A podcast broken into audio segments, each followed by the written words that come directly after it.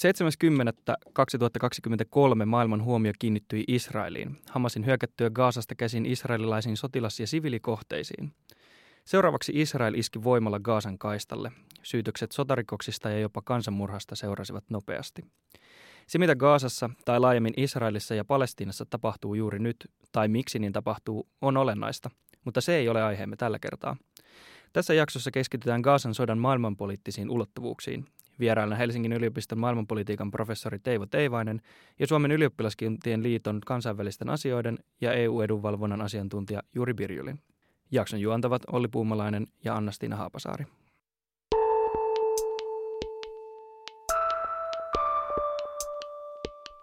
La storia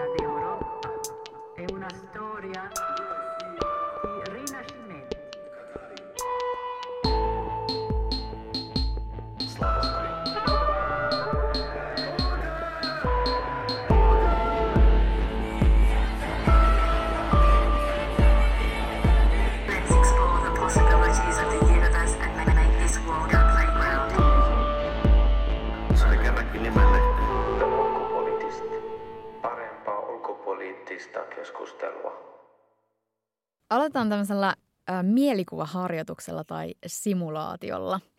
Ähm, kuvitellaan, että me ollaan äh, YKssa, istutaan siellä äh, suuressa, kaikuvassa, komeassa salissa yhdessä 193 jäsenmaan kesken.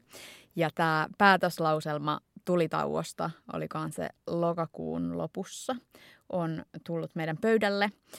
me ja te olette nyt näitä maita, jotka tästä päätöslauselmasta äänestää, niin mitä kelaa sanotaan? Ähm, Teivo, ensimmäisenä sinä saat, siellä, saat tällä hetkellä Brasiliassa. Mitä ajattelee Brasilia tässä tilanteessa, kun tämä päätös on, on äh, pöydällä ja pitäisi äänestää? No, Brasilia ajattelee siinä varmaan niin, että haluaa noudattaa sellaista ulkopoliittista linjaa, jossa ei oteta selkeää suurvaltojen välisiin kahnauksiin liittyvää kantaa juuri missään ja olla solidaarinen globaalin etelä- ja maailmanvaltioiden enemmistön äänelle. Brasiliassa saattaa ne edustajat miettiä, että meillähän täällä Brasiliassa on vähän samantapaisia kolonialismia, rasismikeskusteluja, palestiinalais kysymykseen liittyy. Ja jos vaikka edustaja olisi sattunut käymään täällä Sao Paulossa olevan maanosa tärkeimmän taidebiennaalin, niin siellä oli tosi paljon semmoista kuvastoa, jossa oli palestiinalaisten oikeuksista ja brasilialaisten mustien oikeuksista, että ne kytkeytyy täällä aika monessa paikassa niin kuin jotenkin yhteen. Että kyllä semmoista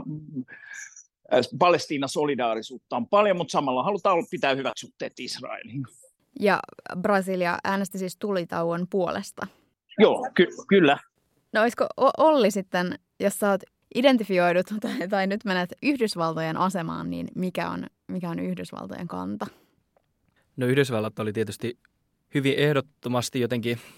siis Israelin puolella. Se, mikä kaikki tätä selittää ja miksi, miksi näin on, niin on aika, aika iso kysymys, johon yhdysvaltalaiset itsekin on miettinyt erityyppisiä vastauksia on, on puhetta siitä, että mikä on vaikka israelilaisten oman lobbaamisen tulos suhteessa Yhdysvaltain ulkopolitiikkaan ja mi, mikä taas sanelee Yhdysvaltain ulkopolitiikkaa jotenkin sisäsyntyisistä syistä. Eli vähän niin kuin mikä, on, mikä Yhdysvaltain oikeata ulkopolitiikkaa on tai mitä sen pitäisi olla versus sit se, millaiseksi se jotenkin ulkoisen vaikutuksen puolesta muokataan. Ymmärtääkseni vuoden 1967 sodan jälkeen tota, Yhdysvalloissa – tavallaan suhtautuminen Israeliin muuttui jotenkin aika, mutta muuttui selvästi ja, ja Yhdysvallat tunnisti Israelin sellaisena tekijänä, jolla on jotenkin niin kuin kyvykkyyttä ää, toimia maailmanpolitiikassa alueella ja, ja niin, että Israelilla on siis voimaa ja, ja tavallaan, että Yhdysvallat tukemalla Israelia voi jotenkin kiinnittyä osaksi tätä tai hyödyntää sitä Israelin asemaa. Ja sitten sen päälle on tavallaan sit rakentunut erilaisia kerroksia, jotka nyt tässä vaiheessa on sitten niin, on sellaisessa pisteessä, että jotenkin Israelin saama tuki Yhdysvalloilta on ihan ratkaisevaa sille, että Israel on sellainen kuin on ja voi toimia kuten toimii. Ja Yhdysvallat äänesti päätöslauselmaa ja tulitaukoa vastaan. Näin on. Juri, äh, sä olet meidän toinen vieras tänään. Jos sä asetut Venäjän asemaan, niin mitä Venäjä ajatteli tässä tilanteessa? Mä luulen, että Venäjän ainakin ulkopolitiikan tekijät saattoi jopa riemuita siitä, että minkälainen tilanne oli käsillä. Jos ajatellaan sitä, että, ja mä tässä jo sanon, että Venäjähän äänesti tämän tulitauon puolesta. Jos ajatellaan sitä, että minkälainen asetelma siinä on, että nyt on paljon väkivaltaa, paljon niin kuin konflikteja ja tilanne on se, että Venäjä voi asentua ikään kuin sanomaan, että nyt ollaan niin kuin rauhan ja ihmisoikeuksien puolustajana ja voidaan niin kuin edistää tällaisia kansainvälisesti hyviä asioita, niin kuin tulitaukoa. Ja samalla, missä länsimaat, jotka niin kuin tavallaan vähän jakautuu tämän asian ympärillä tai tosi pahastikin jakautuu tämän ympärillä, niin äh, on, näyttää niin kuin tosi pahalta. Ja Venäjä pystyy niin kuin itse tässä vetämään omassa argumentoinnissaan lankoja yhteen tietysti oman sota, omaan sotaansa, mitä se käy Ukrainassa, ja kysymään sen kysymyksen muilta, että jos kerran tässä tilanteessa tota, ää, niin kuin te te äänestäisitte tällaisessa tilanteessa Ukrainaan liittyen niin kuin humanitaarisen avun ja kaiken tämän puolesta, niin miksi te sitten ette äänestä tässä niin kuin Israelin tilanteessa ja Gaasan tilanteessa samoin? Venäjälle mä luulen tarjoutuisi mahdollisuus osoittaa, että hei katsokaa, nämä ovat kaksinaismoralistisia ja mehän olemme tässä nyt niin kuin rauhan asialla. Ja siinä mielessä, kun katsoo äänestys myöskin tuloksia ja missä karkeasti sanottuna koko globaali etelä äänesti tulitauon puolesta ja myöskin ö,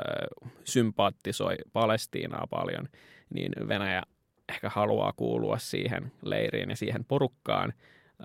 mikä jopa tuntuu vähän aluksi epäintuitiiviselta, jos miettii, että Venäjä ja Hamas läheisinä ystävinä ei niin kuin, olisi, olisi tosi vaikea kuvitella jo etukäteen. Mutta mä uskoisin, että Venäjän edustajat on niin kuin, tosi mielissään tällaisesta asetelmasta ja väittäisivät kivenkovaa olevansa historian oikealla puolella tässä jutussa. Kyllä, ja, ja palataan tähän, puhutaan tästä tarkemmin. Mä avasin tämän eteeni tämän äänestystaulukon ja tosiaan päätöslauselman puolestahan äänesti 120 maata. Siellä oli myös ö, Kiina tässä joukossa ja vastaan äänesti 14 maata ja sitten 45 jäsenvaltiota ö, ja Suomi niiden joukossa äänesti tyhjää. Ja mikä se oli sitten se Suomen perustelu ö, tässä, niin oli tosiaan se, mikä on kuultu, että siinä ei erikseen tuomittu sitten Hamasia tästä iskusta.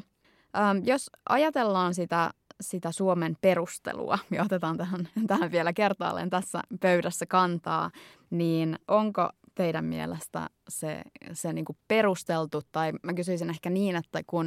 äh, Juri ja Teivo olette myöskin päässeet seuraamaan YK-toimintaa eri konteksteissa, niin oliko teidän mielestä niin kuin tavallaan se äh, arabimaiden valmistelema päätöslauselma, niin ottaako se niin kuin rivien välistä sillä, että se ei mainitse Hamasia erikseen, niin vä- välittääkö se viestin siitä, että se on tavallaan jollain muotoa Hamasin puolella? Musta tuntuu, ja mun tulkinta tilanteesta oli se, että se, että siellä ei mainittu Hamasia, eikä myöskään mun ymmärtääkseni Israelia, oli ikään kuin tekstimuotoinen kompromissi siitä, että tällainen päätöslauselma saataisiin todennäköisemmin sitten hyväksyttyä laajasti, koska joka keskustelu, joka käydään tämän sodan ympärillä, menee siihen, että kuinka yksityiskohtaisesti me nimetään sitä taustahistoriaa ja siihen liittyviä tekijöitä, miten me käsitellään niitä. Ja mun kokemus myös mun omassa työssä, jossa on käsitelty näitä tällaisia päätöslauselmia, on, että mitä vähemmän mennään yksityiskohtiin, sitä helpompaa on saada joku asia läpi. Mulle henkilökohtaisesti, ja mä suhtaudun aika kriittisesti tähän Suomen päätökseen itse, niin näyttäytyy se semmoisena, että YK-kontekstissa Suomi haluaa kuulua johonkin tiettyyn viiteryhmään, ja tosi paljonhan toimitaan siellä omasta viiteryhmästä käsin. Silloin, ja mun oma YK-tausta oli, kun mä olin YK-nuorisodelegaattina, ja siellä käsiteltiin enemmän sosiaalipolitiikkaan liittyviä kysymyksiä. Ja paljon se keskustelu oli, että meidän omassa viiteryhmässä, kuten vaikka Saksa tai Yhdysvallat, niin sitten ajatellaan näin. Ja mun tulkinta Suomen toiminnasta oli, että haluttiin kuulua johonkin viiteryhmään erityisesti varmaan Yhdysvaltojen kanssa, nytten koska turvallisuuspoliittisista syistä – mutta mulle se myös niin kuin, ö, oli vaikea olla luomatta sitä mieleyhtymää myös siihen, että tällä te- hetkellä tehdään asekauppoja Israelin kanssa ja tällaista. Ja sen takia musta se näyttäytyy vähän jopa irvokkaalta, että Suomi ei äänestänyt, niin kuin esimerkiksi Norja äänesti tämän päätöslauselman puolesta, ottaen huomioon niin kuin hyvin voimakkaan ihmisoikeusmyönteisen politiikan ja siitä, että sitä tuodaan tosi vahvasti esille. Tämä on ehkä aika subjektiivinen kanta siihen, mutta tota, se viiteryhmään kuuluminen oli varmasti merkittävää. Ja siinäkin sitten taas merkittävää oli se, että tämä meidän viiteryhmä hajosi kokonaan kahteen palaan, joka vielä alleviivasi sitä, että Suomen toiminta oli, olisi voinut olla tosi erilaista myös. Niinpä. Miten Teivo sanat tämän tämmöisen niin kuin deliberatiivisuuden tässä päätöslauselmista äänestettäessä ja, ja tässä varsinaisessa, tässä nimenomaisessa keississä? No niin kuin juuri hyvin sanoi, niin tämä meidän viiteryhmähän vähän niin kuin hajosi ja kyllä kai Suomen kohdalla yksi tekijä oli, että Suomi on nyt sellaisessa turvallisuuspoliittisessa tilanteessa, jossa Yhdysvaltojen miellyttäminen katsotaan tärkeämmäksi kuin esimerkiksi norjalaiset, jotka on niin vakiintuneempia Natossa ja onhan niillä siitä öljystä ja muusta semmoista tiettyä itsevarmuutta tuovaa niin kuin pelivaraa, joka, joka näkyy niin kuin mahdollisuutena toimia vähän autonomisemmin niin kuin suhteessa Yhdysvaltoihin. Toisaaltahan tässä oli, jos me nyt tätä Norjaa nimenomaan mietitään, niin siellä oli kuitenkin enemmän vasemmalle kallella oleva hallitus, ja Suomella taas ei ollut, että sekin oli yksi tekijä siinä, että miksi Norja muista Pohjoismaista poiketen äänesti tämän päätöslauselman puolesta. Minusta eurooppalaisiin maita katsoo on kiinnostavaa, että siinä on tietynlainen yhteys sen välillä, että kuinka kaukana maa on Venäjän rajasta ja miten se äänestää, niin äh, äh, siellä oli nämä niin kuin Portugali, Irlanti, Norja, Espanja, siellä niin kuin kauimpana Venäjästä olevat maat äänestivät ikään kuin enemmän päätöslauselman puolesta ja sitten taas lähempänä Venäjän rajaa olevat EU-maat, niillä oli taipumusta äänestää sitten enemmän Yhdysvaltoja miellyttääkseen tyhjää tai muista syistä tyhjää. Tai joka tapauksessa siinä oli tämä tämmöinen turvallisuuspoliittinen tekijä kenties enempi mukana. Se olisi päätöslauselma sillä jännä, että kyllähän siinä niin kuin mainittiin suoraan, että tuomitaan terroristiset teot myös siviileihin kohdistuvat, käyttäen niin tämmöistä terminologiaa, että Hamasia ei mainittu nimellä, Israel mainittiin jossain kohti kyllä nimellä, mutta että siitähän vähän ne ensimmäiset perustelut, mitä Suomen ulkopoliittisesta päätöksestä äänestä tyhjää annettiin, niin ne oli osittain vähän harhaanjohtavia, ikään kuin siellä ei olisi tuomittu näitä terroristisia tekoja, ja jopa jossain sanottiin, että tätä T-termiä, terroristitermiä ei olisi käytetty ja olisi pitänyt käyttää, mutta kun sitä nimenomaan käytettiin siinä, niin siinä mielessä osa niistä perusteluista oli vähän hassuja. Um,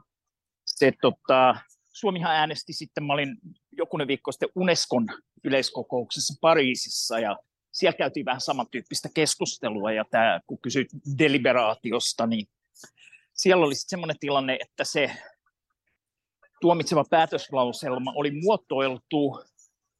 sellaiseksi, että käytäväpuheissa aika monet sanoivat, että ne on taitavasti muotoillut sen niin, että se muistuttaa Ukrainan tilanteesta tehtyjä lausumia, ja se oli muotoiltu sillä että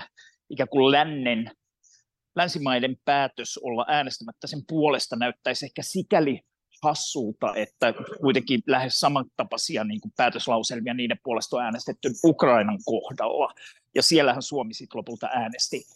päätöslauselman puolesta, vaikka Yhdysvallat vastusti sitä, että nämä on vähän niin kuin tilannekohtaisia myös nämä, nämä niin kuin eri äänestykset ja se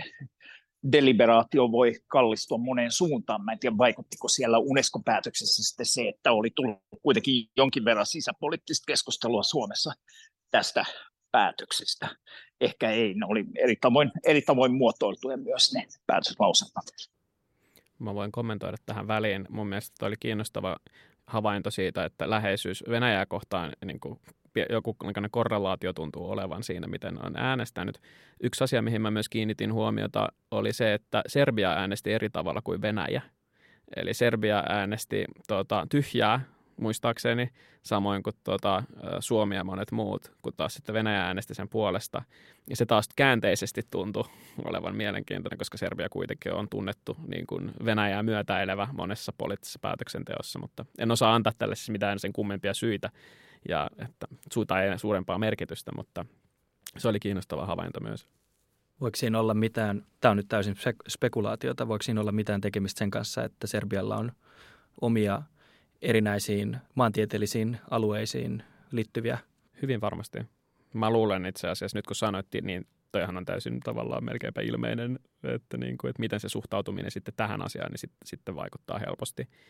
Ja sitten toisaalta niin kuin esimerkiksi äh, mä oon kiinnittänyt huomiota mun omassa työssä, miten vahva vaikka Irlanti myöskin vaikka opiskelijapolitiikassa, missä mä työskentelen, niin kuinka vahvasti se esiintyy aina Palestiinan tota, tukijana myöskin omasta historiallisesta taustastaan katsoen siellä samaistutaan Palestiinaan jonkin verran. YKssa yksi trendi on ollut tämmöinen niin globaalin etelän jotenkin voimistuminen ja, ja äänen kasvaminen ja, ja toisaalta myös niin vähän niin kuin korvien höristäminen globaalille etelälle. Siis Ukrainan sota osoitti erityisesti sen, että, että yhtäkkiä se, mitä, miten globaaliin etelän maat asemoituu suhteessa merkittävän kansainvälispoliittiseen tilanteeseen, sillä onkin väliä esimerkiksi Yhdysvalloille tai, tai Euroopan maille. Ja, ja sitten se, monet reaktiot on ollut sitten vähän semmoisia, että no ehkä haluta sekaantua tai tämä tuntuu etäiseltä tai sitten semmoinen narratiivi siitä, että, että tämä on joku niin kuin Naton ja Venäjän tai jonkun muun juttu. Tämä pysyy nyt vähän niin kuin pystytty niin kuin, et, tai pyritty etänyttämään itseään eri tavoin. Mutta mut nyt tämän Palestiina-kysymyksen kohdalla, miten tavallaan globaali etelä näyttäytyy suhteessa tähän. mit, ketkä siellä on mielipidejohtajia tai jotenkin vaikuttavia maita, jotka, jotka on jotenkin erityisesti ottanut roolia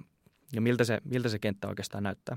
Tokihan noissa julkilausumien muotoiluissa ja joista on äänestetty ja mistä tässä on puhuttu, niin arabimaiden ryhmä on ollut hyvin aktiivinen. Ja, mutta että, se, niin kuin, että sillä olisi jotenkin selkeä johtajuus tässä ei ole mitenkään itsestään selvää, mutta sehän on jo pitkään asettunut se kuvio niin, että globaali etelän maista noin keskimäärin tunnetaan palestiinalaisia kohtaan enemmän solidaarisuutta, jota nyt tietysti hiukan tässä niin kuin saattoi heikentää tämä äh, lokakuun seitsemännen päivän hyökkäyksen julmuus, jonka Hamas teki sinne israelilaiskohteisiin, mutta kyllä ei siinä, se niin kuin sopii tähän niin kuin pitkään historialliseen linjaan, jossa YKssa enemmistö maailmanmaista on yleensä vuodesta toiseen äänestänyt aika palestiinalaismyönteisesti kysymyksissä, jotka on koskenut niin Israel-Palestiina Palestiina-kuvio. Ja, ja kyllä monille se, niin kuin esimerkiksi täällä Brasiliassa, just eilen illalla yhden maailmanpolitiikkaa hyvin tuntevan ihmisen kanssa tuossa juteltiin, niin silloin oli hyvin selkeästi niin semmoinen, että joo, että se Ukraina kysymys, se on vähän niin kuin Euroopan sisäinen asia, ei me brasilialaiset siihen haluta sekaantua ottaa kantaa, että eurooppalaisten omia niin kuin sotkuja. Isompi kysymys niin kuin Brasilian vinkkelistä oli, että miten Kiina suhtautuu siihen ja miten Kiina asemoituu tässä niin kuin nyt uudessa tilanteessa. Ja Kiina tosiaan lisännyt merkitystään latinalaisessa Amerikassa kaikkialla isoimmista maista tuottaa, lähinnä Meksikolla taitaa olla enää Yhdysvaltojen kanssa enemmän kauppaa, että Kiina on, Kiina on niin kuin suurin kauppakumppani monille ja Kiinasta ollaan kiinnostuneita, mutta Ukraina on niin kuin kaukainen Euroopan sisäinen asia. Gaza-Israel on taas semmoinen symbolisesti tärkeä maailmanpolitiikan kysymys, johon sitten otetaan niin kuin globaalin etelän puolesta mieluummin kantaa kuin tähän Ukrainan teemaan yksi kiinnostava ulottuvuus on, on toisaalta se, että, että eihän Gaasa Brasiliasta käsin ole mitenkään aivan eri etäisyydellä Brasiliasta kuin Ukrainan Brasilia lähimmät osat, siis maantiedekin on sitten kovin suhteellista. Kyllä joo. Täällähän on etenkin presidentti Lulan aiemmilla ykkös- ja kakkos hallituskaudella ja nyt kolmannella, jota on vuosi suunnilleen kohta mennyt, niin niin se niin kuin kyllä tämmöinen etelä, eteläyhteistyöulottuvuus on korostunut aika paljon.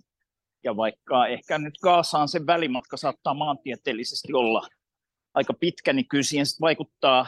se, että koillis Brasiliasta on joistain kohti itse asiassa lyhyempi matka Afrikkaan kuin Etelä-Brasiliaan, mikä on niin kuin hätkähdyttävä jotenkin mulle, kun mä sen joskus siihen havahduin. Eli se niin kuin korostaminen, että se niin kuin Afrik, yhteys ja maantieteellisestikin Afrikkaan ei ole kovin pitkä, ja se afrikkalaisuus myös niin kuin Brasilian oman afrotaustaisen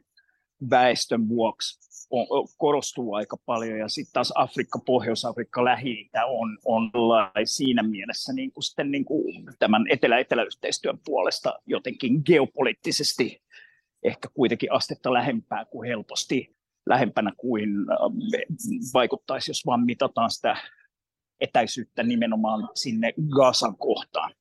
Juri, haluatko hypätä, oliko sulla? Joo, mä mietin tätä samaa kysymystä ja mä vähän unohdin jo alkuperäisen kysymyksen, mutta mä muistan sen ajatuksen, joka mulle tästä tuli. Liittyen siitä, että miten YKssa globaali etelä niin kuin toimii ikään kuin ryhmänä ja siitä johtajuudesta – kun mä toimin silloin, niin kuin mä mainitsin jo aikaisemmin nuorisodelegaattina, niin mä olin osa Suomen valtuuskuntaa ja menin sinne, se oli sosiaalipolitiikan niin kuin asioissa. Ja istuin siellä niin kuin informaaleissa, mikä tietysti YK-järjestelmässä on kaikista kiinnostavin, missä oikeasti kirjoitetaan niitä päätöslauselmatekstejä. Ja ne on niin kuin suljettuja sessioita. Ja siellä mä sain olla Suomen edustajana ja se oli tosi mielenkiintoista. Ja silloin se oli 2020, just ennen koronaa, niin mä silloin jo tein kanssa niin kuin havainnon siitä, että miten Venäjä käyttäytyi siinä ryhmässä ikään kuin puheenjohtajana melkeinpä.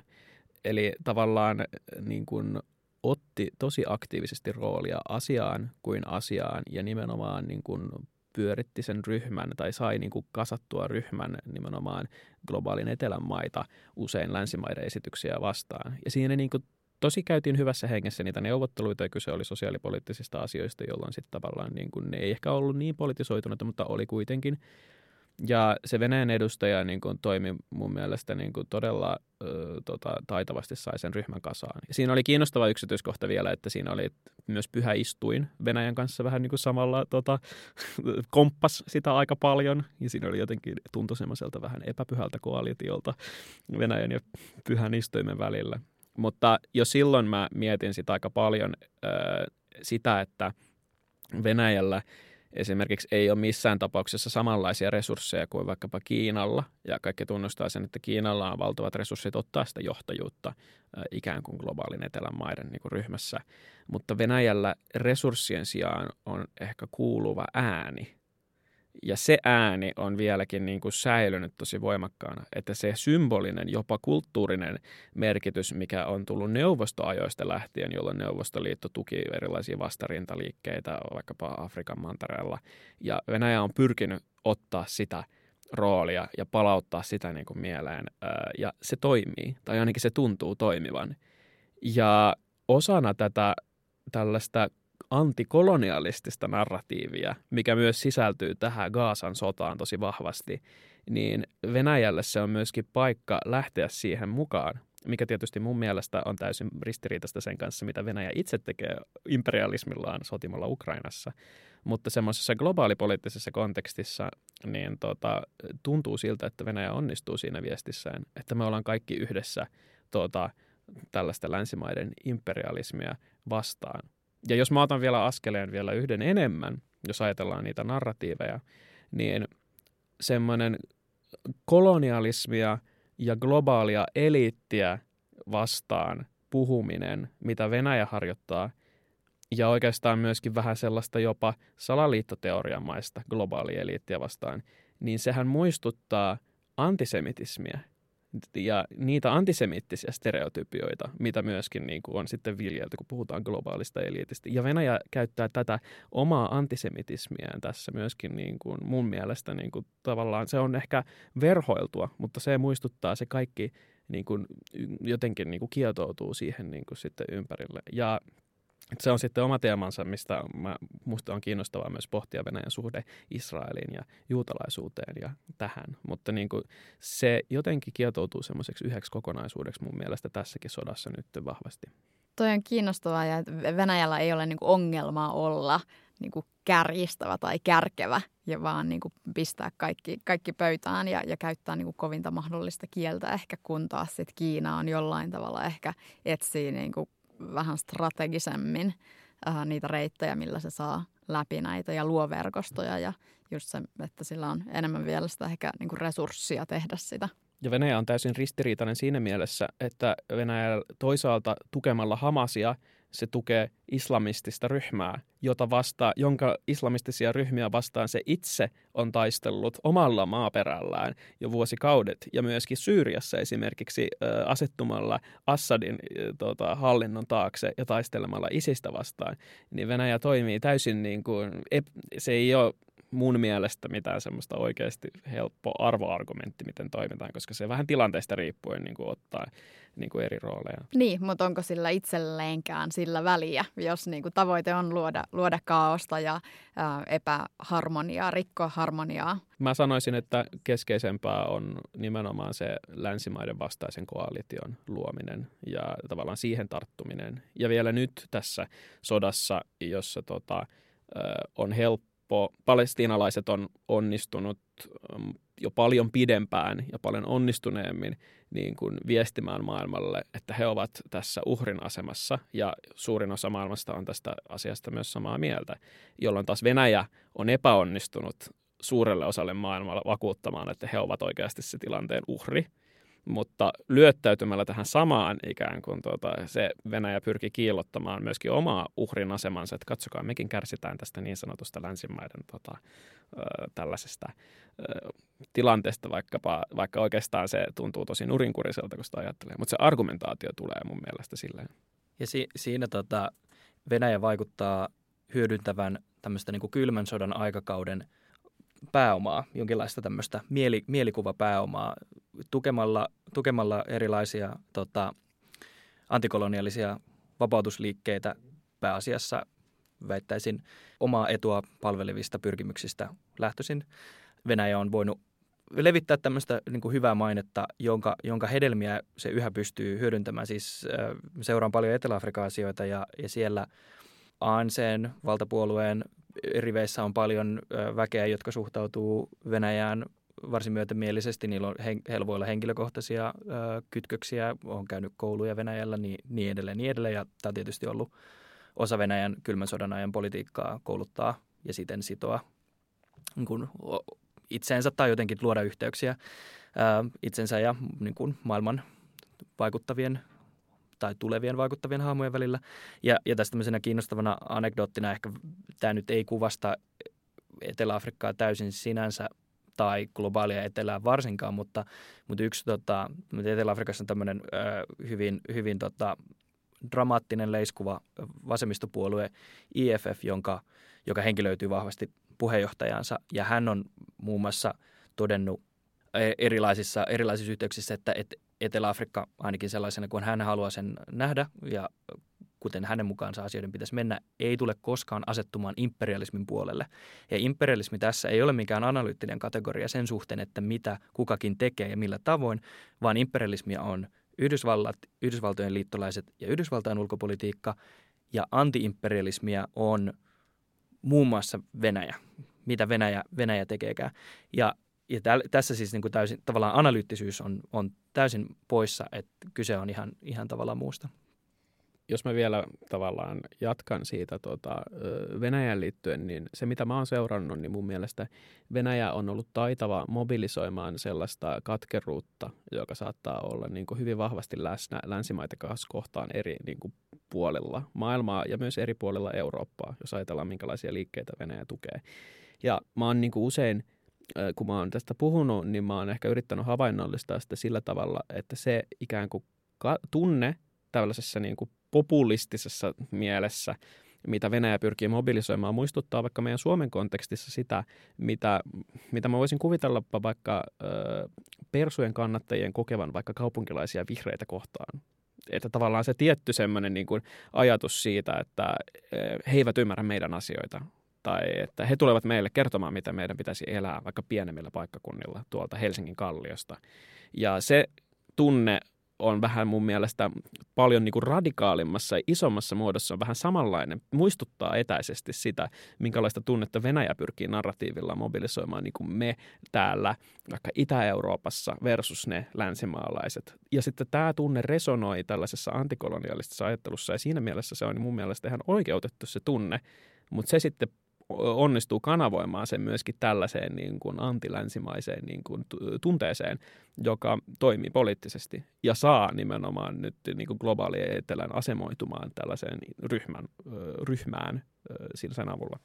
Tosi hyvin kiteytetty ja, ja ajateltu um, ja ve- vertaus, vertaus toimii kyllä. Um, jos ajatellaan sitä niin kuin jatkumoa tästä um, niin YK-järjestelmän kontekstissa, mutta sitten myös laajemmin tämän niin kuin globaalin etelän nousu ja sitten vähän tämmöinen, mitä Financial Times puhuu tämmöistä alakarte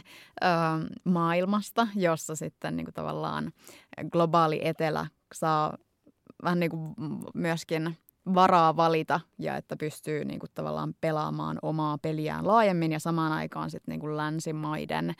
valta ehkä niin kuin jossain määrin niin kuin hupenee jos, ja tässä niin YK-järjestelmässä me nähdään se ehkä myös joissain, joissain muissa konteksteissa, mutta jos te ajattelette tätä ää, niin kuin laajemmin, ää, ehkä niin kuin jokin pari vuosikymmentä sitten ja kun me mennään kohti niin kuin tulevaa, niin onko tämä semmoinen niin trendi, joka myöskin kontribuoi siihen, että, että länsimaiden valta hiipuu, että nämä niin kuin YK-järjestelmänkin sisällä globaali etelä ja sitten nämä toiset suurvallat tavallaan – äh, ottaa, tarttuu siitä kiinni ja käyttää sitä hyväksi, niin onko se uhka jollain tavalla länsimaille?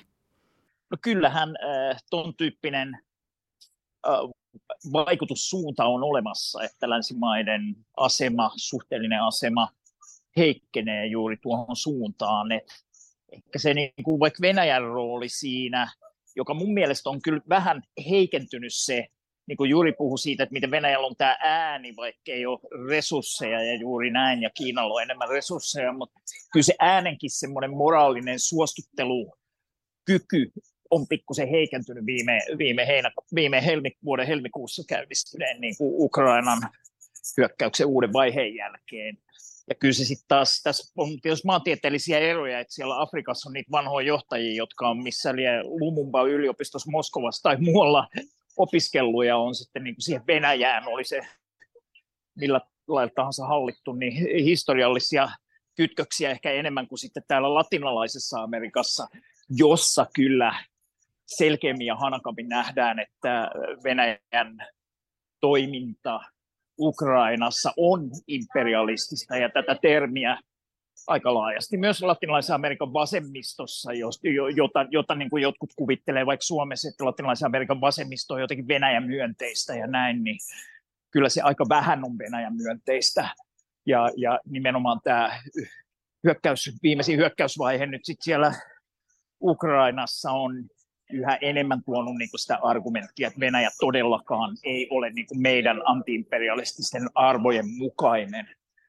tietenkin on näitä, kutsutaanko niitä nyt sitten vaikka kampistiseksi tai niin kuin tällä jotka näkee, näkee maailman jakautuneena kahteen leiriin, ja niin tuossa tuli sen yhden eteläafrikkalaisen ilmeisesti suhteellisen pienen ryhmän kuvauksen kautta, mutta on kai se ANC laajemminkin joillain, että, että niin kuin nimenomaan nähdään, että Yhdysvallat on imperialismia, ja silloin jos Venäjä ja Kiina vastustaa sitä, niin silloin pitää olla Venäjä ja Kiinan puolella tällaista leiriajattelua täältäkin latinalaisesta Amerikasta jossain määrin löytyy, mutta kyllä kuitenkin aika vähän ja uskoisin, että vähemmän kuin, kuin Afrikasta. Mutta äh, mä oon joskus miettinyt semmoista nämä niin valtio, valtion ja kansainvälisen järjestelmän niin kuin analogiat on joskus hankalia, mutta olisiko niin Venäjällä tai oikeastaan BRICS-mailla jossain määrin vähän samantyyppinen rooli kuin oli Neuvostoliitolla, jos ajatellaan nimenomaan näitä autoritaarisimpia BRICS-maita, niin kuin Kiina ja Venäjä, niin, niin että vaikka niin kuin Neuvostoliiton kohdalla oli, vaikka Neuvostoliitto oli autoritaarinen diktatuuri, niin sen olemassaolo saattoi auttaa jotain niin kuin semmoisia vaikka hyvinvointi- tai työväenliikkeen tavoitteisiin liittyviä kamppailuja länsimaissa, koska oli sitten se niin kommunismin pelko, jota haluttiin osittain lieventää tekemällä jonkinlaista uudistustyötä missä länsimaissa. Niin onko vähän sama tapa, että vaikka BRICS-mailla, Venäjällä ja Kiinalla vaikkapa, että on niin kuin itsestään selvästi hyvin autoritaarinen hallintomalli ja, ja, ja sitä välttämättä ne niin kuin sitten uudistuksia maailmanpolitiikassa hakevat tahot ei ihaile, mutta se luo niin semmoisen uhan, että länsimaissa kenties kuitenkin vähän aiempaa enemmän ajatellaan, että pitäisikö noita kansainvälisiä järjestöjä jotenkin uudistaa siltä osin, että se etelän maiden pitkään jatkunut valitus siitä, että ei, ei ole niin kuin riittävästi äänivaltaa kansainvälisissä järjestöissä, etenkin niin kuin Maailmanpankki, valuuttarahasto, mutta toki myös YK ja turvaneuvosto ja näin, niin, niin, niin nyt jos niitä alkaa mennä sinne niin kuin BRICSiin mukaan, BRICS-maiden liittoutumaan, niin, vaikka, vai, niin, niin onko siinä joku tietynlainen mahdollinen analogia tähän neuvostoliittovaikutukseen, että se luo vähän painetta uudistaa kansainvälistä järjestelmää, jotta ehkäistään semmoinen tyytymättömyys, joka näyttäytyy sitten BRICSiin liittymisenä, tai aiemmin ehkäistiin kommunismin pelkoa, että ettei äänestäjistä tai puolueista tule liian kommunistisia, niin tehdään yhteiskunnallista uudistustyötä. Et kyllä, se, kyllä sillä niin kuin, sekin vaikuttaa siihen suuntaan, että järjestelmään kohdistuu muutospaineita, jotka ei mitenkään väistämättömiä, niitä muutoksia ainakaan sillä tavalla, kun globaalista etelästä toivotaan tulisi, mutta niin paineita on enemmän ja ne tunnistetaan ja tunnustetaan länsimaissakin aiempaa enemmän. Jos vaikka kuuntelee, mitä Sauli Niinistö joskus puhuu kansainvälisestä järjestelmästä, niin se on itse asiassa ottaa ehkä huomioon sen ulottuvuuden enemmän kuin monet, monet tota noin, niin muut poliitikot tässä ihan viime vuosina. Siis tämmöisessä korkeassa asemassa olevat poliitikot. Tässä on tämä keskustelu tästä, mistä voi väitellä, että on, onko maailma moninapaistuuko se vai kaksinapaistuuko se. Että onko se se se niin kuin kumpi dynamiikka ensin ja tapahtuuko se niin kuin näiden kahden navan sisällä sit toisessa leirissä jotenkin se moninapaistuminen vai, vai mi, miten se menee? Paljonhan on puhuttu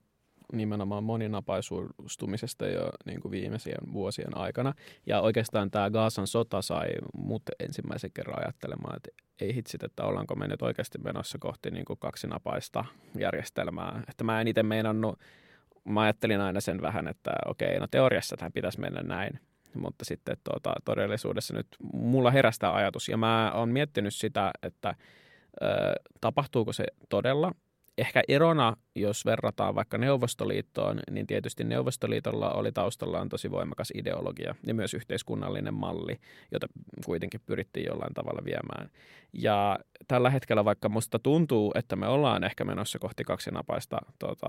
maailmaa enemmissä määrin, niin erona on se, että tässä ei ole niin vahvaa ideologista komponenttia. Länsimailla tietysti on vahva ajatus siitä, että meillä on meidän, niin kuin, meidän oma idea siitä, että mitä ovat ihmisoikeudet ja demokratia, ja se on sinänsä universaali ajatus. Mutta ne, mitä näitä maita yhdistää, jotka kuuluu vaikka BRICSiin, niin loppujen lopuksi on myös aika löyhä, että kaikki eivät ole autoritaarisia maita, ja autoritarismi itsessään ei vielä ole toisaalta niin kuin siinä mielessä ideologinen yhdistyminen, eikä myöskään se, että vastustetaan länsimaita se, mitä mua kiinnostaa nähdä, että osoittautuuko esimerkiksi Kiinan tämmöinen taloudellisen kehityksen malli semmoiseksi, mitä niin kuin pystytään onnistuneemmin viemään esimerkiksi vaikka Afrikan maihin, koska se, jos siinä onnistutaan, jos Kiina onnistuu siinä, että se Kiinan autoritäärinen, mutta kuitenkin se heidän taloudellisen kehityksen malli jollain tavalla toimii paremmin vaikkapa Afrikan maissa kuin se, mitä länsimaat on pyrkinyt tota, viemään tällaisen niin kuin liberalisaation kautta, niin jos se onnistuu, niin sitten tota, se alkaa näyttäytyä vielä huomattavasti houkuttelevampana vaihtoehtona. Mutta koska ne kontekstit on niin erilaisia, Afrikan maat ei ole samanlaisia kuin vaikkapa Itä-Aasian maat – niin mä luulen, että se tulee vaikuttaa paljon, koska ihmiset musta tuntuu, ja mä taas tunnen Venäjää hyvin, niin ihmisille on tärkeämpää, että saa taloudellista kehitystä itselleen. Ja sitten se, että onko liberaalia vapaata demokratiaa, se tulee vasta sitten sen jälkeen. Mua kiinnostaa myös se, että kuinka tämä niin sääntö perustainen järjestelmä on niin ollut leimallisesti kiinnittynyt länsimaihin. Ja nyt kun, jos ja kun länsi sieltä niin kuin pikkuhiljaa ähm,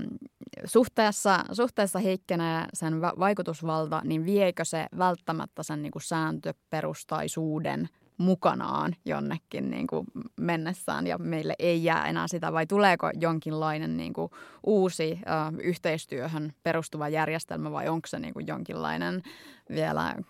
niin kuin kovempi ähm, anarkismi ja realistinen maailmankuva, joka sitten avautuu sieltä vai onko niin kuin nähtävissä, että syntyisi niin kuin tavallaan ei ehkä niin kuin läntiseen niin kuin universalismiin perustuva juttu, mutta että jokin muu sääntöpohjainen järjestelmä. Kuitenkin semmoinen niin harmonia. Mitä mieltä olette, Olli? Yksi ulottuvuus tuossa on se, että, että vaikka sanotaan vaikka YK-järjestelmä, joka nyt jossain määrin edustaa vähän niin kuin kansainvälisen järjestelmän semmoista perustaa, niin vaikka, se, vaikka sen tausta on toisen maailmansodan voittajavaltioiden tavallaan ö, ympärille syntyneessä järjestelmässä, niin, niin ei, ei esimerkiksi Yhdysvalloilla ole mitään yksinoikeutta YK-järjestelmään, eikä se ole syntynyt esimerkiksi Yhdysvaltojen mitenkään niin kuin sanelemana kuitenkaan, vaikka siinä on paljon ulottuvuuksia, jotka palvelee Yhdysvaltoita, jotka on ollut Yhdysvalloille mieluisia tai näin ja noin. Et, et yksi esimerkki tästä on se, että miten, miten tota YK on yleiskokous, ää, jossa, jossa on tietysti kaikki YK jäsenvaltiot edustettuna, niin miten siellä, siitä on tullut sellainen areena, joka – joka vähän niin kuin edustaa sellaista globaalia vähän niin kuin valtioyhteisön tämmöistä vähän niin kuin demokratia, demokratiapyrkimystä, että et, et siellä on paljon aloitteita, joilla pyritään lisäämään yleiskokouksen valtaa suhteessa muihin YK, YK-elimiin, esimerkiksi turvallisuusneuvostoon, joka on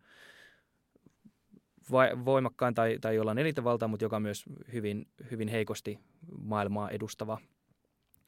Niin tavallaan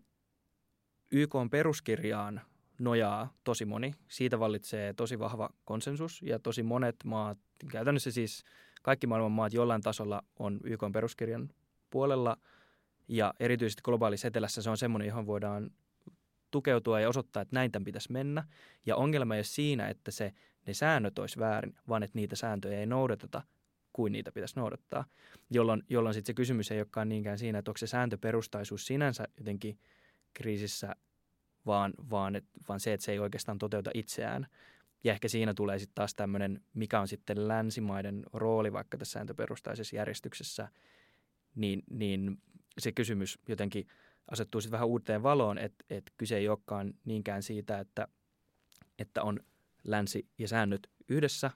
vaan oikeastaan ehkä syytökset siitä, että länsi ei noudata niitä sääntöjä, mitä vaikuttaa, väittää noudattavansa. Tai, ja länsi nyt ehkä tässä erityisesti tarkoittaa Yhdysvaltoja, mutta, mutta Yhdysvaltain ympärillä kiertäviä, kiertäviä tahoja. Hyvä pointti ja, ja tärkeä. Onko Teivolla ajatuksia? No tuossa tulikin niin viisasta puhetta, että ei kauheasti lisättävää. Eh, ehkä siitä, että juuri näin, että se niin kuin sääntöperustaisuus, joka niin kuin Suomessakin siitä on nyt semmoisena lähes mantrana niin kuin ulkopolitiikassa puhuttu jo pitkään, niin jotenkin unohtuu, niin kuin, että kyse on nimenomaan tietynlaisen sääntöjärjestelmän noudattamisesta. Kyllä nyt yleensä aina sitten jotain sääntöjä on. Äh, ongelma tässä nykyisessä niin sanotussa sääntöperustaisessa systeemissä on, että hyvin toimivat säännöthän yleensä sisältää säännöt siitä, miten sitä järjestelmää muutetaan. Ja tämä nykyinen systeemi on vähän niin kuin semmoinen, että niitä sääntöjä ei ihan kauheasti ole. Että olisi niin kuin mekanismi sille, miten rauhanomaisten muutosten kautta sitä järjestelmää voisi muokata. Tämähän on niin kuin valtioiden sisäisen niin kuin perustuslaillisen järjestyksen yksi pointti, että on myös mekanismeja muuttaa sitä perustuslakia ja perustuslaillista järjestystä, vaikka se voi olla vähän hankalampaa kuin muut muutokset. No YK-systeemissä niin kuin niitä mekanismeja on aika vähän, ja kun siinä on rakennettu viime kädessä tämä niin kuin turvaneuvoston pysyvien jäsenten veto-oikeus myös niin kuin YK-järjestelmän laajempien muutoksien esteeksi, niin, niin, niin se voi sitten niin kuin turhauttaa monia, että vaikka syntyisi semmoista niin kuin, nyt vähän tämmöistä henkeä on pitkästä aikaa, että globaalin etelämaiden rintamaa jota, jota aikoinaan viriteltiin ikään kuin Bandungin kokouksesta 1955 lähtien, kun itse, Indonesia itsenäistyi, niin, niin, niin, niin sinne niin kokoontui semmoinen, tuli semmoinen etelämaiden rintama, ja jonka huipentuma sitten oli, että etelämaat sai joku vähitellen tapahtui itsenäistymisiä Aasiassa ja Afrikassa, niin, niin, niin sai enemmistön sinne yleiskoukseen ja oliko se nyt vappuna 74 äänestivät sitten uuden kansainvälisen talousjärjestyksen puolesta ja silloin länsi vähän niin kuin havahtui, että tämä sääntöperustaisuus, jota länsi oli julistanut ja jossa yksi pointti oli, että YKssa on yleiskokous, joka on se kaikkein legitiimein areena. Ja siellä tosiaan äänestetään maa ja ääni perusteella ja se meni ihan hyvin niin kauan kuin länsimailla ja sen selkeällä liittolaisilla oli jonkinlainen enemmistö siellä, mutta sitten kun ne niin kuin köyhät maat saikin enemmistön, niin, niin, niin sitä niin kuin YK-yleiskokousta on pitänyt marginalisoida ja sen toimintavaltuuksia ja toimintakykyä on pitänyt heikentää. Ja nyt, nyt tosiaan, niin kuin tässä hyvin tulikin jo esille, on olemassa kaikenlaisia hankkeita, joilla YK on yleiskokoukselle koitetaan keksiä keinoja saada vähän niin kuin lisää toimivaltaa ja jossain tapauksissa kenties astua myös semmoisille areenoille, jotka pitkään on ollut vain YK on turvallisuusneuvoston niin kuin toimivaltaan kuuluvia asioita ja siellä kehitellään kaikenlaisia mekanismeja. Esimerkiksi täällä Brasiliassa, se on Brasilian ulkopolitiikkaa osallistuville tahoilla aika iso juttu, että miten löydettäisiin YK-järjestelmästä sääntöperustaisia tapoja muuttaa YK-järjestelmää, ja ne koittaa tulkita niin kuin Brasilian ulkopoliittinen johto nyt niitä YK-pykäliä sillä tavalla, että, että, että niin kuin reitit avautuisi aiempaa selkeämmin, miten YK-järjestelmää voi muuttaa. Brasilialla tietysti yksi motiivi tähän on pitkäaikainen toive päästä itse YK turvallisuusneuvoston pysyväksi jäseneksi, mutta siinä on toki vähintäänkin retoriikassa myös tämmöistä laajempaa globaalin etelän osallistamisen vahvistamista. Jos mä vielä vähän kaivan tätä aihetta lisää, niin ehkä se, jos siellä niin YK peruskirjassa ei ole niin niitä niin kuin tavallaan läntisiä arvoja sinne kirjattuna, mutta lännelle on kuitenkin niin kuin sit tavallaan myös tämän kontekstin sisällä niin kuin syntynyt se arvojohtajuus ja just se, että mistä syystä Venäjä iloitsee siitä, että niin kuin tämmöinen pyhimys länsi on joutunut niin kuin omaan ansaansa, tavallaan tippunut nyt tämmöisen niin kuin kaksinaismoralismin kautta, niin jos ajatellaan niitä niin kuin lännen jollain tavalla just niitä arvoja ja universalismia ja, ja tämmöistä niin kuin liberalismia ja muuta, niin onko se, jos niin kuin tämän kautta, kun ja jos muut suurvallat ja, ja globaali etelä nousee ja meillä tulee niin kuin kaksinapaisempaa järjestelmää, niin onko se vastavoima tavallaan ilman arvoja? Vai että onko se, nouse, nouseeko sieltä toisenlaista arvojohtajuutta? Vai onko se enemmän sillä että kukin tyylillään, kukin saa tehdä mitä haluaa ja, ja ajatella ja, ja arvostaa sitä mitä haluaa? Tämä on mulle kiinnostava kysymys ja ehkä niin kuin Venäjään liittyen, kun mä just omassa gradussa pyrin vähän ta- tarkastelemaan tätä asiaa, että minkälaiset ne niin kuin narratiivit tai mitä pyritään luomaan ulkopolitiikan narratiiveja. Ja se paljon pyörii semmoisen ikään kuin konservatismin ympärillä, niin sanotun konservatismin. Mutta konservatismi itsessäänkin on usein ideologiana tosi häilyvä, koska se on usein suhteessa johonkin aina olemassa, jolloin siinä itsessään ei välttämättä sitten ole, puhutaan paljon Venäjällä vaikka perinteisistä arvoista ja, ja kaikesta tällaisesta. Ja mä seuraan kiinnostuneena, että syntyykö jonkinnäköistä tällaista niin kuin vastavoimaa niin sanotuille perinteisille arvoille. Vielä mä en usko siihen toistaiseksi. Venäjän toiminnassa se niin kuin irvokasta onkin nimenomaan se, että pyritään luomaan narratiivia, että oikeastaan kaikki on yhtä pahoja kuin mekin. Että se on normaalia. Että näin niin kuin tavallaan, että, että ne ei ole niin hyviksiä kuin mitä ne väittää, että me ollaan pahiksia, joo, mutta niin on kaikki muutkin. Ja sitten kaikki lakkaa tavoitteena ikään kuin propagandalla on, että kaikki lakkaa uskomasta mitään totuuksia, jolloin on helpompaa sitten ryhmittyä omiensa ympärille, jolloin se kuitenkin sitten ruokkii sitä turvallisempaan pysytellä niin kuin omiensa kanssa. Mitä tulee tähän niin kuin, äh, argumentaatioon just kaksinaismoralismista liittyen Gaasan sotaan, niin Venäjällähän tämä avaa semmoisen tilanteen kysyä, että jos kerran äh, Gaasan sodassa pitäisi äh, molempia osapuolia kuunnella – ja pitäisi suhtautua tasavertaisesti, niin Venäjälle se avaa kysymyksen siitä, että no miksi sitten Ukrainan sodassa ei pitäisi tasavertaisesti kohdella meitä molempia, vaikka ne on täysin erilaisia konflikteja ja tavallaan on paljon helpompi meidän näkökulmasta nähdä, kuka on se niin kuin hyökkääjä Ukrainassa kuin sitten tuota, Gaasan konfliktilla on kuitenkin hyvin, hyvin pitkät, monta sotaa on käyty siihen liittyen. Mutta tavallaan tällaista argumentaatiota sitten siinä pystytään käyttämään ja mä nimenomaan sen takia vielä epäilen, että onnistuuko, onnistutaanko luomaan jotain vaihtoehtoista arvonarratiivia, jos toistaiseksi se on vielä se semmoinen niin kuin kriittisyys tai tämmöinen niin kuin länsivastaisuus. Mutta jotain sieltä sitten voi nousta. Et kiinnostavaa on se, että ö, mitä Kiina tekee. Kaikkihan puhuu tästä niin Ukrainan sodan lopputuloksesta, että varmaankin, mä en tiedä vielä tästä Gaasan sodasta, on se, että Kiinan valta vahvistuu. Ja vielä edelliseen kysymykseen nimenomaan siltana tästä, että miten YK-järjestelmän sääntöpohjaisuus tulee tapahtumaan niin, tai niin kuin miten se tulee kehittymään, niin mä luulen, että paljon on Kiinasta kiinni, paljon on kiinni siitä, miten Kiina ja Yhdysvallat sitten tota, tulevaisuudessa haluaa rakentaa omaa yhteistyötään – ja se näyttää vähän pahalta, koska suurvaltojen intresseissä ei välttämättä ole sääntöpohjaisuuden vahvistaminen. Öö, mutta toisaalta saa nähdä, että Kiinalle se voi olla myöskin semmoinen niin tarve vakiinnuttaa omaa asemansa myöskin sääntöjen kautta. Että se tulee olemaan niin kuin iso muutos tässä varmaan lähivuosina. Tästä voi johtaa, tai tavallaan jos historiasta ammentaa niitä, niitä periaatteita tai prosesseja, jotka, joiden jotenkin hedelmistä me nyt joten helmiä me voimme nyt tarkastella. Eli, eli YK-järjestelmä syntyy suurvaltojen sopimuksesta siitä, miten maailmassa nyt pitäisi, jotenkin maailma pitäisi järjestää ja miten täällä ollaan niin nätisti ja ettei vältetään näin tuhoisa sota ja niin edelleen. Niin,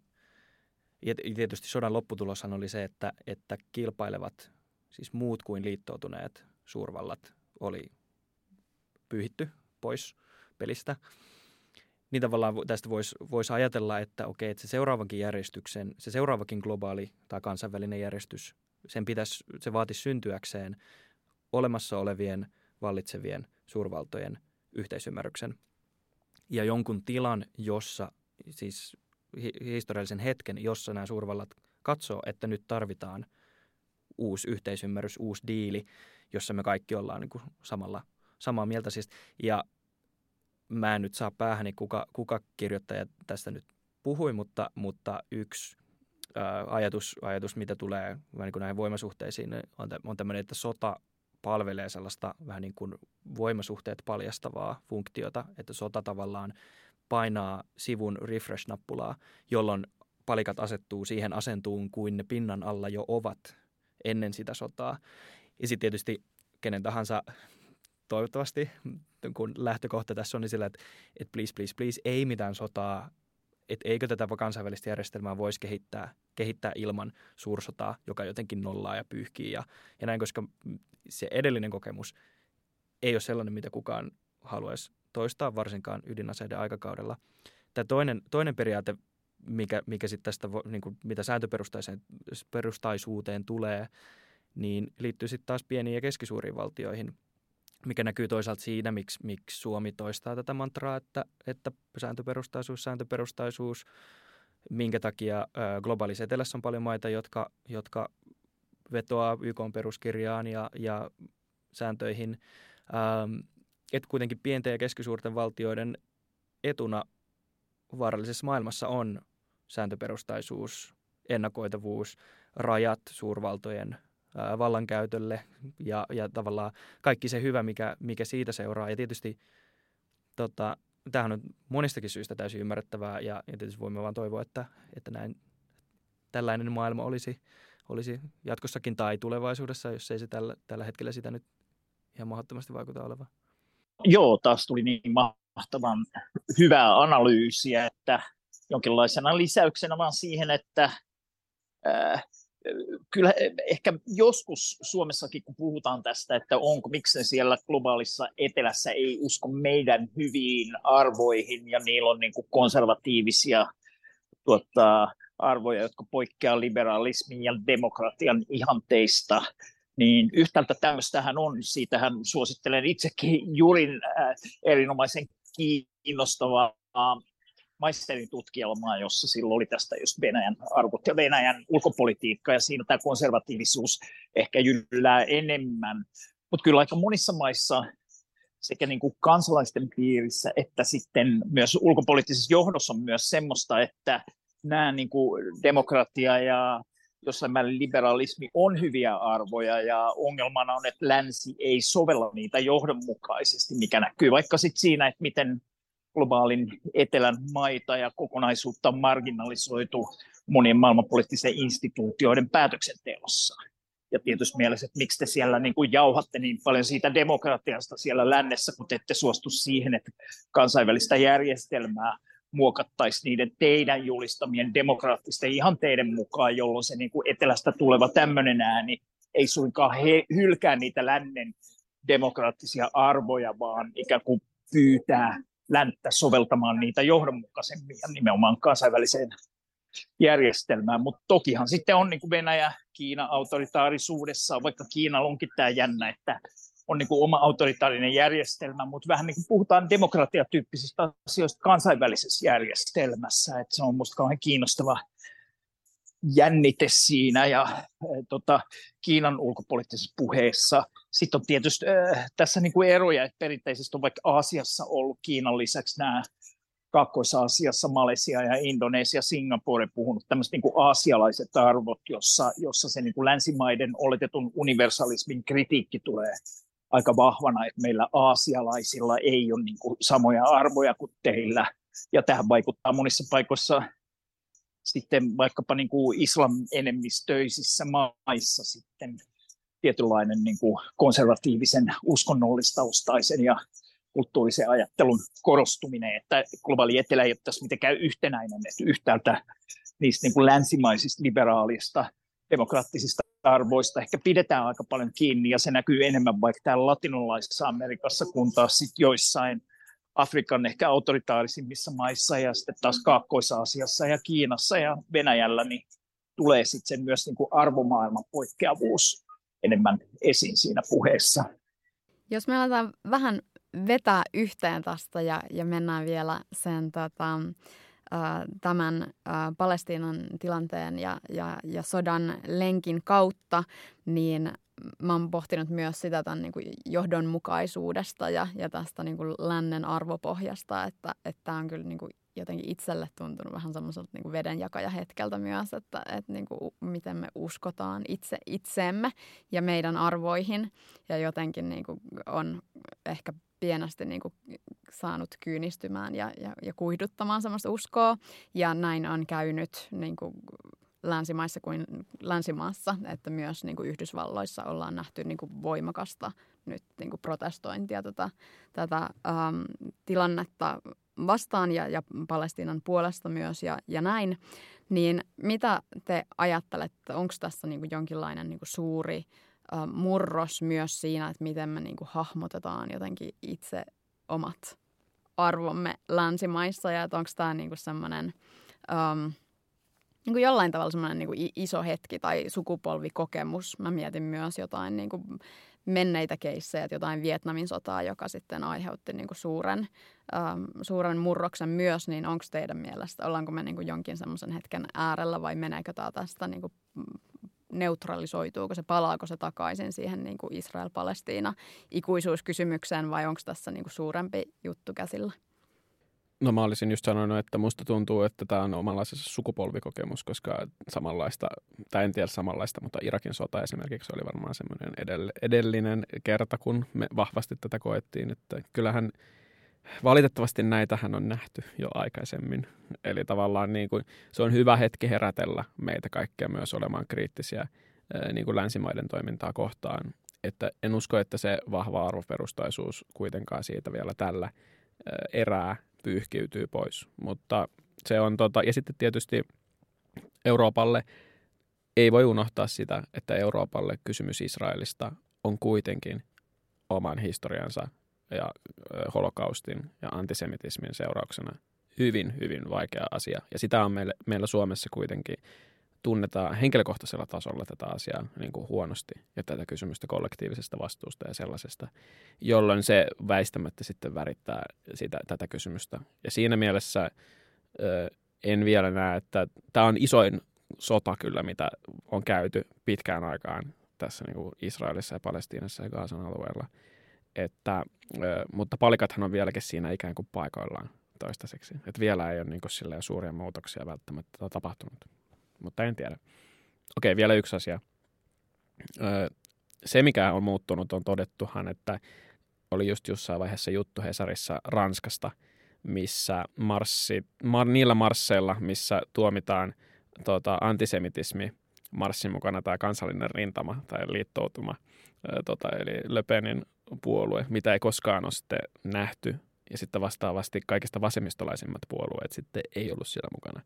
Ja se nähtiin jonkinnäköisenä tällaisena niin kuin aivan, niin kuin, että asetelmat on niin kuin muuttunut niin kuin tosi voimakkaasti nyt. Että jotain tällaista tietysti meidän sisäpoliittisessa keskustelussa sitten voidaan varmaan nähdä.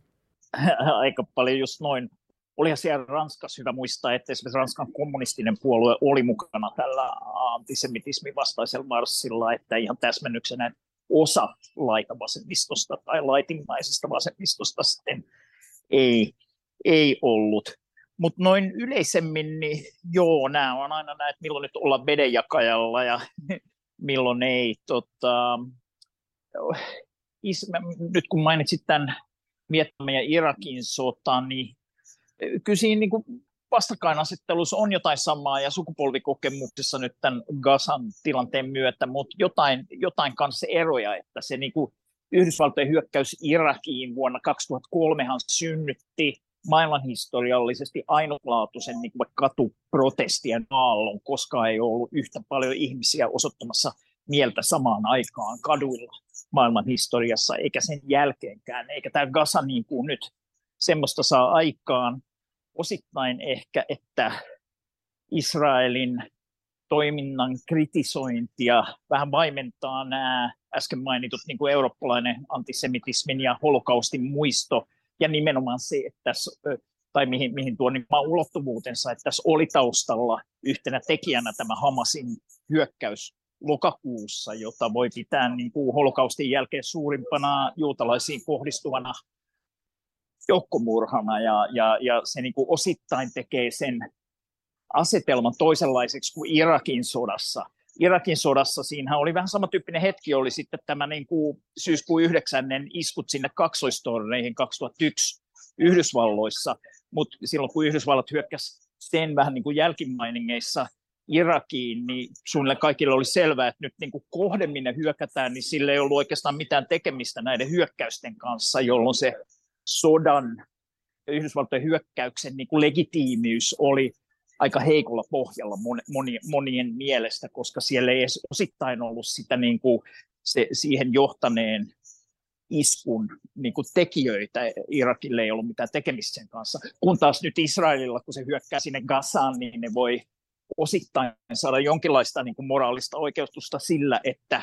se tuottaa että, niitä, niin kuin, että ne ilmiselvästi oli hamaslaisia, jotka teki tämän iskun, joka tässä toimi yhtenä triggeröivänä tekijänä, ja, ja, ja sitten voi niin kuin vain argumentoida, että onko se nyt suhteellista, ja mitä ilmeisin kansainvälisen lain mukaan se on niin kuin suhteetonta väkivaltaa sivilejä kohtaan, mitä siinä,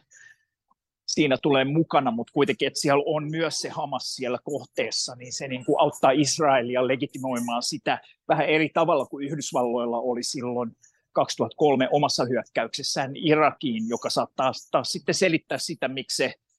Yhdysvaltojen hyökkäys Irakiin mobilisoi laajemmin ihmisiä osoittamaan mieltä kuin nyt tämä tota, Gasan tilanne, jossa mielipiteet etenkin länsimaissa on vähän jakaantuneempia myös niiden, niiden kesken, jotka lähtee kadulle protestoimaan. Ja, ja ollaanko nyt sitten muutoksen kynnyksellä ehkä siitä vielä, että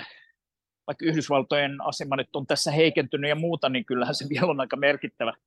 toimija, niin, niin äh,